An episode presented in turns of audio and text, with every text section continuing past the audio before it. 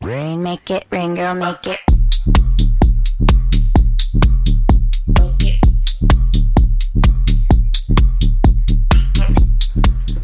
농구 이야기와 함께 할 수 있는 수요일 저녁입니다. 다양한 농구 이야기 전해드리는 주간 농구 시작하겠습니다. 손대범 농구 전문 기자, 조현일 해설위원, 배우 겸 해설위원, 박재민 위원 나오셨습니다. 세 분 안녕하세요. 안녕하십니까. 안녕하십니까. 어서 오십시오. 아, 주간 농구, 뭐, 특히, 에, NBA 쪽에서 할 얘기가 굉장히 많기 때문에 오늘 여러분 세 분께 마이크를 넘기고 저는 조용히 있겠습니다. 아 정말요? 네. 네네. 플레이오프 1라운드. 어 말씀하셨는데. 첫 질문만 드리고 사라지겠습니다. 네. 어, 오늘 있었던 세 경기 결과부터 조현일 위원께서 정리해 주시죠. 네, 오늘 총은 3게임이 있었습니다. 자, 마이애미와 애틀란타, 동부 컨퍼런스 1번 시드와 8번 시드가 만났는데, 자, 마이애미가 홈에서 115대 105로 승리를 따냈고요. 또 2번 시드와 7번 시드가 만났던 멤피스와 미네소타 경기, 자, 멤피스가 1차전 패배를 딛고 28점 차 대승을 따냈습니다. 아. 네, 그리고 뉴올런스 피닉스, 아, 이변이 일어났는데요. 네, 뉴올런스 펠리컨스는 8번 시드, 피닉스는 1번 시드인데, 뉴올런스가 피닉스 원정에서 125대 114, 11점 차 승리를 따냈습니다. 아, 역시 펠리컨이 네. 물고기를 많이 먹어요. 그렇죠? 예, 그렇습니다. 네. 아, 일단 어, 두 번째 말씀해 주셨던 미네소타 대 멤피스의 경기. 1차전은 사실 아, 의외였다. 이런 좀 평가가 많았어요. 네, 1차전만 해도 미네소타가 130대 117로 멤피스를 꺾어가지고 이변이 있었는데, 어, 2차전은 역시나 절치부심의 멤피스가 또 본인들의 장점을 잘 발휘해주면서 대승을 거뒀습니다. 어, 결국 이 미네소타와 멤피스 실력으로 보면은 멤피스가 한 수위 있다 이런 평가가 있는데 결국 어떻게 될 것 같습니까? 두 분은? 뭐 일단 두 팀은 젊음 대 젊음의 대결로 압축할 수가 있고, 또 거의 18년 만에 득점 1, 2 팀이 맞붙기 때문에 굉장히 화끈한 공격력을 보이고 있거든요. 아마 초반 기세 싸움에 따라서 계속 갈릴 거기 때문에 저는 굉장히 길게 갈 거라고 봅니다. 7차전까지. 아, 7차전까지. 네. 어, 그래서 결국은 저요? 네. 아, 저는 뭐 한 단계 더 나아가겠습니다. 네. 어. 네. 멤피스가 컨퍼런스 결승 갑니다. 오, 그 정도로 아. 네. 이거 너무 골든스테이트 만나지 않나요? 2라운드요? 네. 어, 골든스테이트 덴버 아직 안 끝났는데 네. 그러니까 섣부른 예상하시면 안 되죠. 라이브에서. 네. 글쎄요. 아, 나머지 두 경기는 어떻게 보면 1번 시드와 8번 시드의 대결이라서 좀 그렇죠. 어, 심각하게 끝나지 않을까 했는데 결 그래도 플레이오프는 플레이오프다 네. 이런 말씀해 주셨잖아요. 음. 아, 다 쉬운 경기는 아닌 것 같아요. 음. 어. 네, 일단 뭐 마이애미와 애틀란타 시리즈는 1차전만 해도 마이애미가 압승을 거뒀고 사실 오늘 경기도 10점 차 나긴 했지만 애틀란타가 오늘은 좀 1차전에 비해서 저항을 더 심하게 했죠. 하지만 지미 버틀러의 또 클러치 활약을 막지 못하면서 어, 그 10점 차로 지면서 2대 0으로 끌려가게 됐고요. 어, 피닉스와 뉴올리언스 같은 경우도 사실은 크리스폴의 위대함을 볼 수 있었던 1차전이었지만 오늘 경기는 데빈 부커가 또 햄스팅 부침 당하면서 아, 뉴올리언스에게 115대 114로 덜미를 잡히고 말았습니다. 네. 아, 마이애미와 애틀란타 결국에는 뭐 뚜껑을 열고 보니 결국 음, 계란으로 바위치기 이렇게 된 건가요? 그렇지만 뭐 또 애틀란타가 홈에서 굉장히 강했거든요. 음, 그렇죠. 네. 15 홈틀란타라는 말이 있어요. 네, 15번 이하로 졌기 때문에 또 3차전을 사실 애틀란타가 잡는다면 또 이 시리즈 길어질 수도 있고 알 수 없죠. 그리고 네. 또 뭐 지미 버틀러가 오늘 45득점에 턴오버가 하나도 없었거든요. 네. 근데 그러고도 고전했다는 건 또 애틀란타의 기회가 될 수 있어요. 네, 음. 그렇죠. 그래서 어, 애틀란타가 뭐 이대로 무너지진 않을 것 같습니다. 네. 트레이형도 일단은 뭐 실책이 좀 많았지만은 본인이 홈으로 돌아갔을 때 분명히 홈코트에서 본인이 느꼈던 어떤 다양한 이점들이 있거든요. 네. 그런 부분에서 마이애미를 충분히 흔들 수 있을 거라고 보고 3차전이 굉장히 좀 분수령이 될 것 같아요. 음. 삼 3, 3차전을 잡는다면은 시즌의 향방은 좀 예측하기 어려울 것 같고 홈에서 첫 번째 경기에 진다? 어, 그러면 아마도 어, 애틀랜타는 어렵죠. 뭐 수입을 당하든지 아니면 뭐 4승 1패로 끝나지 않을까 음. 예상을 해봅니다. 트레이 형의 활약을 홈에서 어떻게 하는 좀 기대를 해보겠고요. 아, 나머지 1라운드 대진들이 많이 남아 있습니다. 현재 어떻게 진행되고 있는지 살펴보고 싶은데 손대범 기자께서 서부 상황부터 짚어주시죠. 네. 뭐 앞서 설명드렸다시피 피니스와 뉴올리언스는 1승 1패로 나눠 갖고 있고요. 또 멤피스와 미네소타도 역시 1승 1패씩입니다. 또 골든스테이트 3번 시드, 6번 시드 덴버 너게츠를 상대로 2대 0으로 앞서가고 있고요. 델러스 매버릭스와 유타 재즈 간의 경기는 역시나 4, 5위 팀 간의 대결답게 역시나 또 1승 1패로 공방전을 펼치고 있습니다. 서부가 재밌어요. 음. 아. 네. 일단 서부 얘기부터 쭉 나눠보죠. 어, 골든 스테이트 워리어스는 어, 포스트 시즌에 좀 강한 것 같습니다. 그 플레이오프 때는 어, 2연승으로 앞서가고 있어요, 벌써. 조금 네. 과장하면은 네. 골든스테이트를 2차전을 보면서 농구 콘서트 같다. 이건 골든스테이트 선수들이 홈팬들에게 보여줄 수 있는 거 다 보여줬다. 네. 반면에 덴버 너게츠는 이 골든스테이트의 현란한 그 패스웍에 호랑나비 춤을 췄다. 음. 네, 계속 스텝도 꼬이고 수비도 어. 아. 꼬이고 네, 완패당했습니다. 농구 쇼의 주인공은 어떻게 스테픈 커리였습니까? 사실 뭐 스테픈 커리가 그 왼발 부상 때문에 그 두 경기 모두 다 식스맨으로 나왔어요. 네. 아, 그래요. 선발로 근데 아, 선발로 현지 나왔어요? 중계진이 아주 네 정말 다양한 소식을 쏟아냈죠. 음, 뭐 500억 받는 식스맨 네. 뭐 이런 얘기도 했었는데 그런데 사실 조던 풀이 없었더라면 스티브 커 감독이 그런 여유를 못 부렸을 거예요. 그렇죠. 네. 예, 조던 풀이 3년 차 선수인데 지금 두 경기에서 팀 내 최다 득점 올렸거든요. 예, 그래서 조던 풀이라는 선수가 지금 이미 이제 커리의 후계자가 나타났다 이런 평가를 받을 정도로 커리와 클레이 탐슨의 장점을 이렇게 쏙쏙 뽑아놓은 듯한 예, 그런 활약을 펼치고 있습니다. 댈러스와 유타. 사실 유타가 시즌 초반에는 아, 우승까지도 넘볼 수 있는 팀이 아닌가 했었는데 네, 조현일 일단은 위원이 그러셨죠. 조현일 네. 위원이 예, 그랬다고 제가 말 안 하려고 그랬는데 그러니까 생방송 중에 그러셨죠. 네, 생방송에 네, 유타가 그랬군요. 굉장히 아, 신중해야죠. 예, 시카고는 지금 어떻게 됐죠? 시카고는 0대 1입니다. 네. 어, 어쨌든 어, 댈러스와 유타 지금 1대 1입니다. 아 재밌었어요 이 경기. 제일런 브런슨의 활약이 도- 정말 돋보였는데 폭발했죠. 네, 사실 뭐 41 하면 또 댈러스랑 빼놓을 수 없죠. 네, 노비치키의 노비치키. 등번호. 네, 그런데 제일런 브런슨이 돈치치가 없는 2차전에서 41점을 넣었어요. 아, 네, 그래서 이 선수가 이제 대학 때는 잘했지만 전형적인 대학용 선수가 될 것이다라는 평가와 함께 2라운드에서 지명받았거든요. 네. 그래서 어떻게 보면 이제 뭐 스타 선수로 성장할 만한 자질 자체는 높지 않았다 이런 평가를 받았는데 야 돈치치가 없는 경기에서 41점 음. 그러니까요. 네, 시리즈를 동률로 이끌었습니다. 이 선수도 실책이 하나도 없었어요. 음. 그러니까 맞아요. 네. 그이 선수도 득점 하나 올릴 때마다 이제 올 시즌 끝나면 FA인데 그렇죠. 1점 넣을 때마다 몸값이 계속 올라가고 있습니다. 네. 어, 굉장히 적당한 표현입니다. 네. 그래도 그 강력한 유타한테 조금 어, 우세를 보이려면은 돈치치가 꼭 필요한데 그렇죠. 부상이 어느 정도예요? 음. 종아리 염좌인데 사실 뭐 박재민 의원이 잘 아시겠지만 종아리가 참 안 났잖아요. 안 네. 나요. 그러니까 인간의 몸 중에서 가장 무거운 무게를 들 수 있는 근육이 종아리 근육입니다. 아, 그렇습니까? 네, 저 이제 허벅지가 아니고요? 칼프레이즈라고 하죠. 저희가 이제 발을 이게 뒤꿈치 들잖아요. 예. 그 무게가 쉽게 한 400kg도 들어요. 어, 네, 일반인들도 굉장히 무거운 무게를 들 수 있는 게 종아리 근육인데 그만큼 단단하지만은 다치면 회복이 어렵습니다. 아, 네. 강한 만큼 한 번 그렇죠. 다치면 네. 음. 회복이 어렵다. 아, 이것도 오늘 또 과학적으로 지금 접근하고 있습니다. 네, 전공입니다. 일단 본인이 슈팅 훈련을 시작했다고 하는데 네. 아마도 3차전도 불투명하다 나오는 거 보면은 좀 불안한 면이 있을 겁니다. 네. 또 플레이오프가 또 워낙 몸싸움이 거센 또 그런 시리즈이기 때문에 어. 아마 신중하게 결정하지 않을까 싶네요. 어. 그래서 회초리로 종아리를 때렸나? 예. 가장 강하니까. 예. 아, 네. 저희 이건 뭐 PD님께서 한번 네, 이런, 예, 설계 보고 계십니다. 이렇게 썰렁할 땐 바로 동부로 가야 됩니다. 네, 많이 조현일 위원? 춥네요. 네, 어, 동부 컨퍼런스는 현재 마이애미와 이틀란타는 네, 마이애미가 2대 0으로 앞서 있고요. 네, 필라델피아랑 토론토도 어, 여기가 치열한 접전이 펼쳐질 줄 알았는데 일단 알았는데? 2대 0. 네. 어. 필라델피아가 앞서고 있고요. 예. 그리고 미러키랑 시카고는 내일 2차전이 열리는데 미러키가 1차전을 잡아냈고 보스턴과 브루클린도 내일 오전 8시 진짜 이 재미있는 명승부가 펼쳐질 텐데 1차전에서는 보스턴이 한 점 차로 예, 제이슨 테이텀의 위닝 버저비터를 이겼습니다.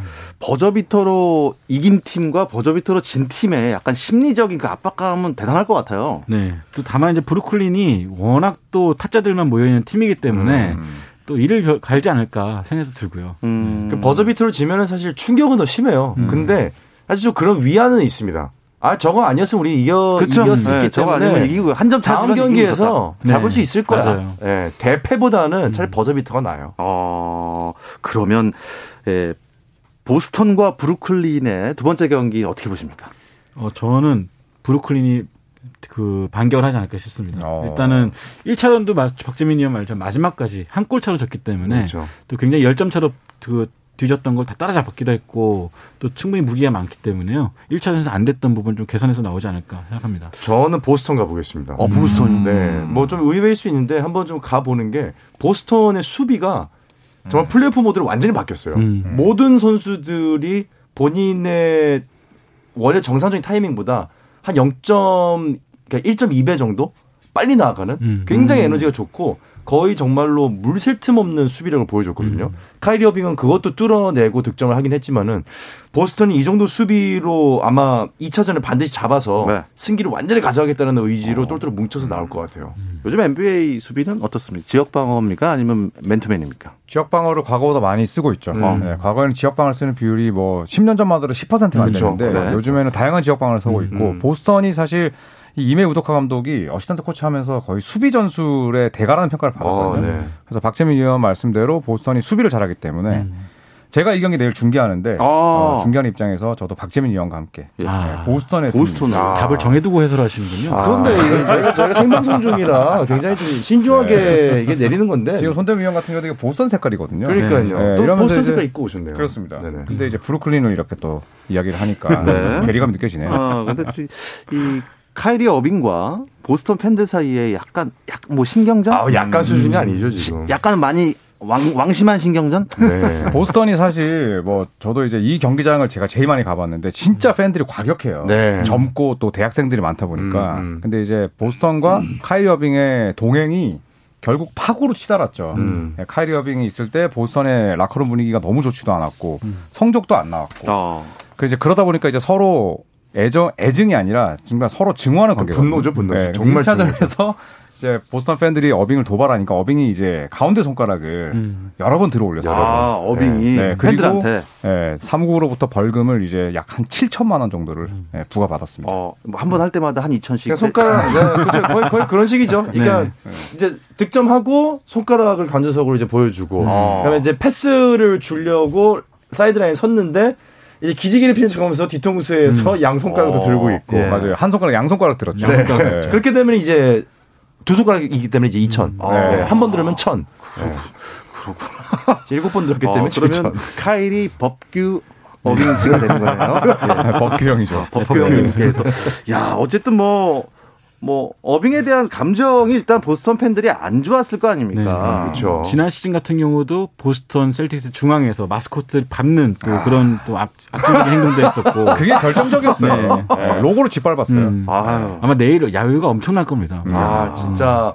카이리 어빙이 사실은 그 종교도 이제 개종을 하고 네. 본인이 굉장히 뭐 경기장에 향도 피우고 음. 정신적으로 굉장히 수양을 하고 성숙했다라는 모습을 계속해서 SNS에 막 본인이 일부러 막 표현을 하는데 음. 이런 모습을 보고 있으면은 어빙은 사실 저는 그 심리적으로 굉장히 불안한 사람 같아요. 음, 네, 그럴 수 굉장히 있죠. 불안한 사람이고 네. 아 저는 조금 사실은 어빙이 어떤 극단적인 선택 예를 들어 음. 이렇게 뭐 갑자기 은퇴한다든지 예? 갑자기 어떤 사고를 친다든지 그럴까봐 사실 걱정이 될 정도입니다. 이름 바꿔야죠. 그럼 어벙으로. 아 오늘 저희 PD님이 지금 마이크를 내리려고 계속 하시는데 생각을 아, 말안 한다고 아까 한 그랬잖아요. 말씀만 하고 마이크 뭐 말씀 안 한다고 하지 않으셨나요? 아, 이번 플레이오프 또 여러 위, 여러 위원들 보시기에 어떤 선수들 활약이 좀 두드러졌다고 보시나요? 어, 이번 플레이오프의 특징은 진짜 젊음인 것 같아요. 처음으로 플레이오프 밟는 선수들이 웬만한 베테랑들 못지않게 펄펄 날고 있는데 뭐 필라델피아의 타이리스 맥스지 1차전 38득점을 기록했고 아, 어우. 뭐 조던푸는 1, 2차전 내내 스포트라이트를 받았고 또 미네스타의 앤서니 에드워즈 이 선수는 옛날에 드웨인 웨이드를 보는 것 음, 같이 어, 굉장히 또 펄펄 날고 있어서 이 젊은 선수들 보는 재미가 쏠쏠합니다. 젊은 선수를 보는 재미가 쏠쏠한 NBA 플레이오프 과연 컨퍼런스 결승 또 최- 마지막 챔피언은 누가 될지 끝까지 지켜봐 주시기 바랍니다. 저희 스포츠 스포츠도 함께 하겠습니다. 아, 대한민국 KBL 프로농구도 포스트 시즌이 한창인데요. 오늘부터 4강 플레이오프 일정에 돌입했습니다. 잠시 쉬었다 와서 이야기 나누겠습니다. 감동의 순간을 즐기는 시간 스포츠 스포츠 박태원 아나운서와 함께합니다.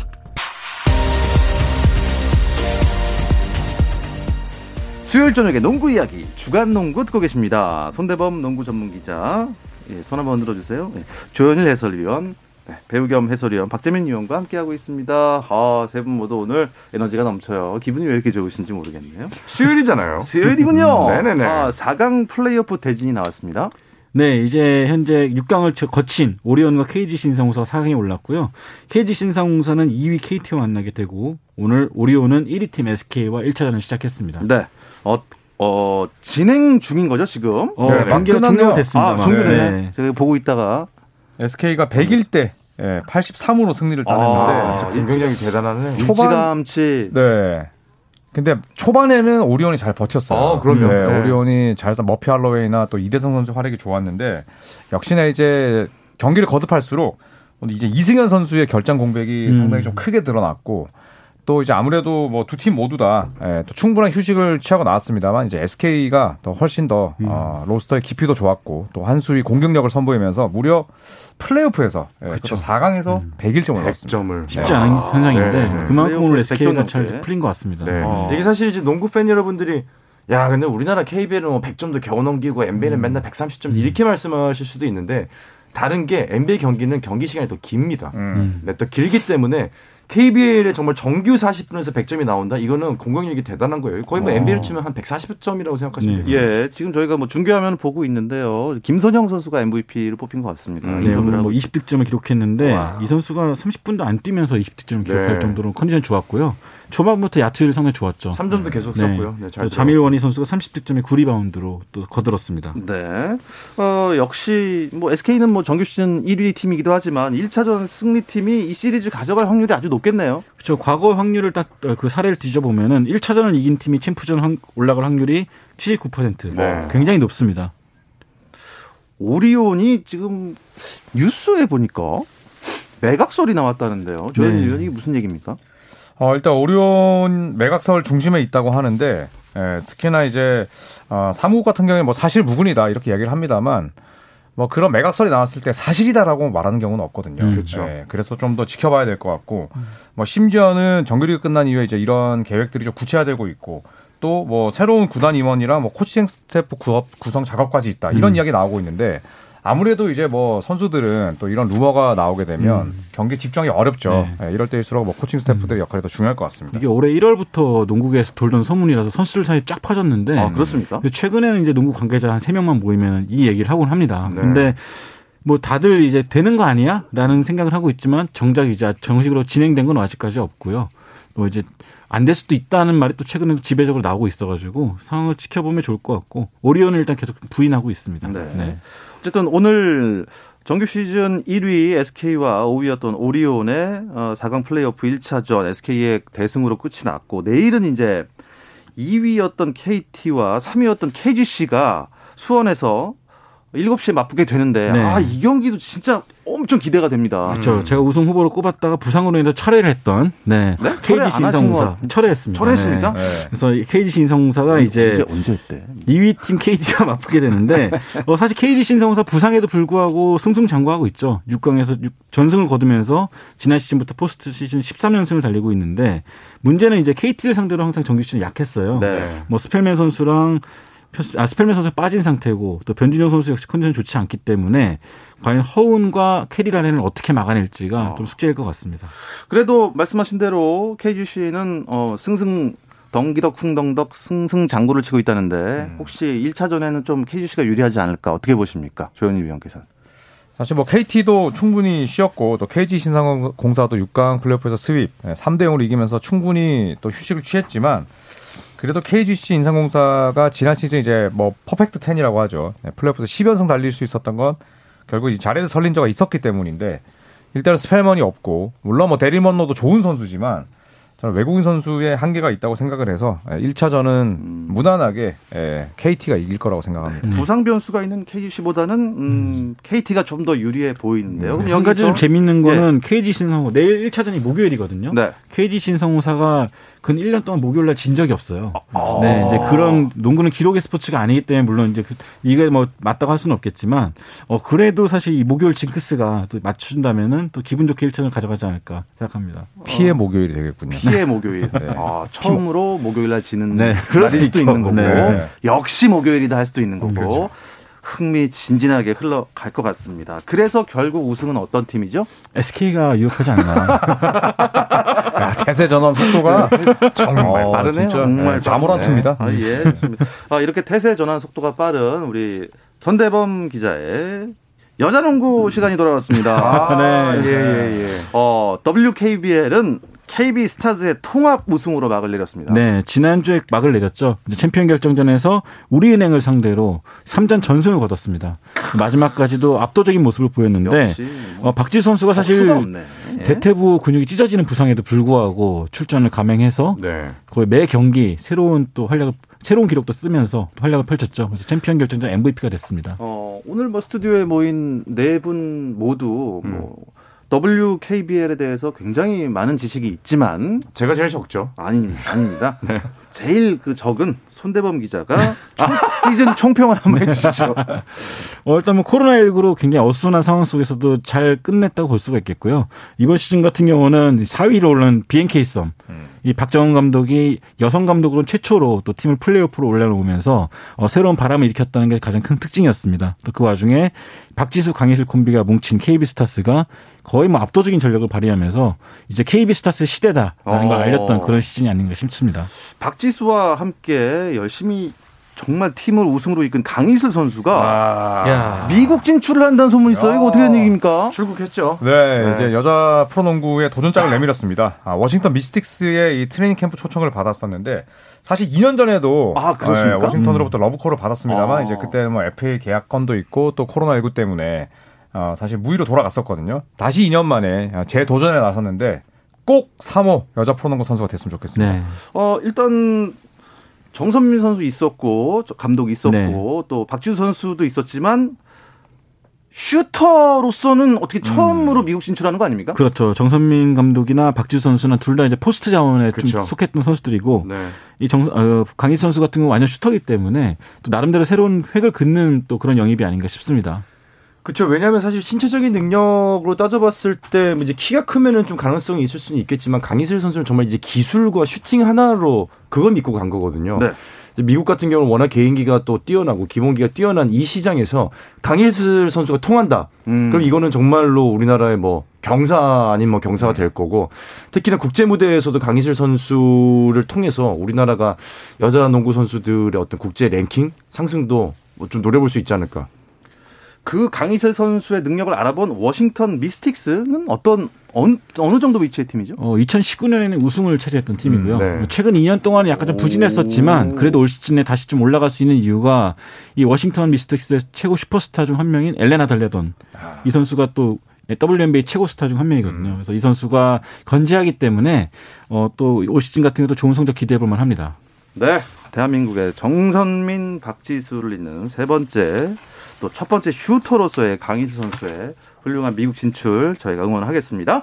이 이야기 끝으로 주간 농구는 여기서 마치겠습니다. 손대범 농구 전문 기자, 조현일 해설위원, 박재민 해설위원 세 분 고맙습니다. 감사합니다.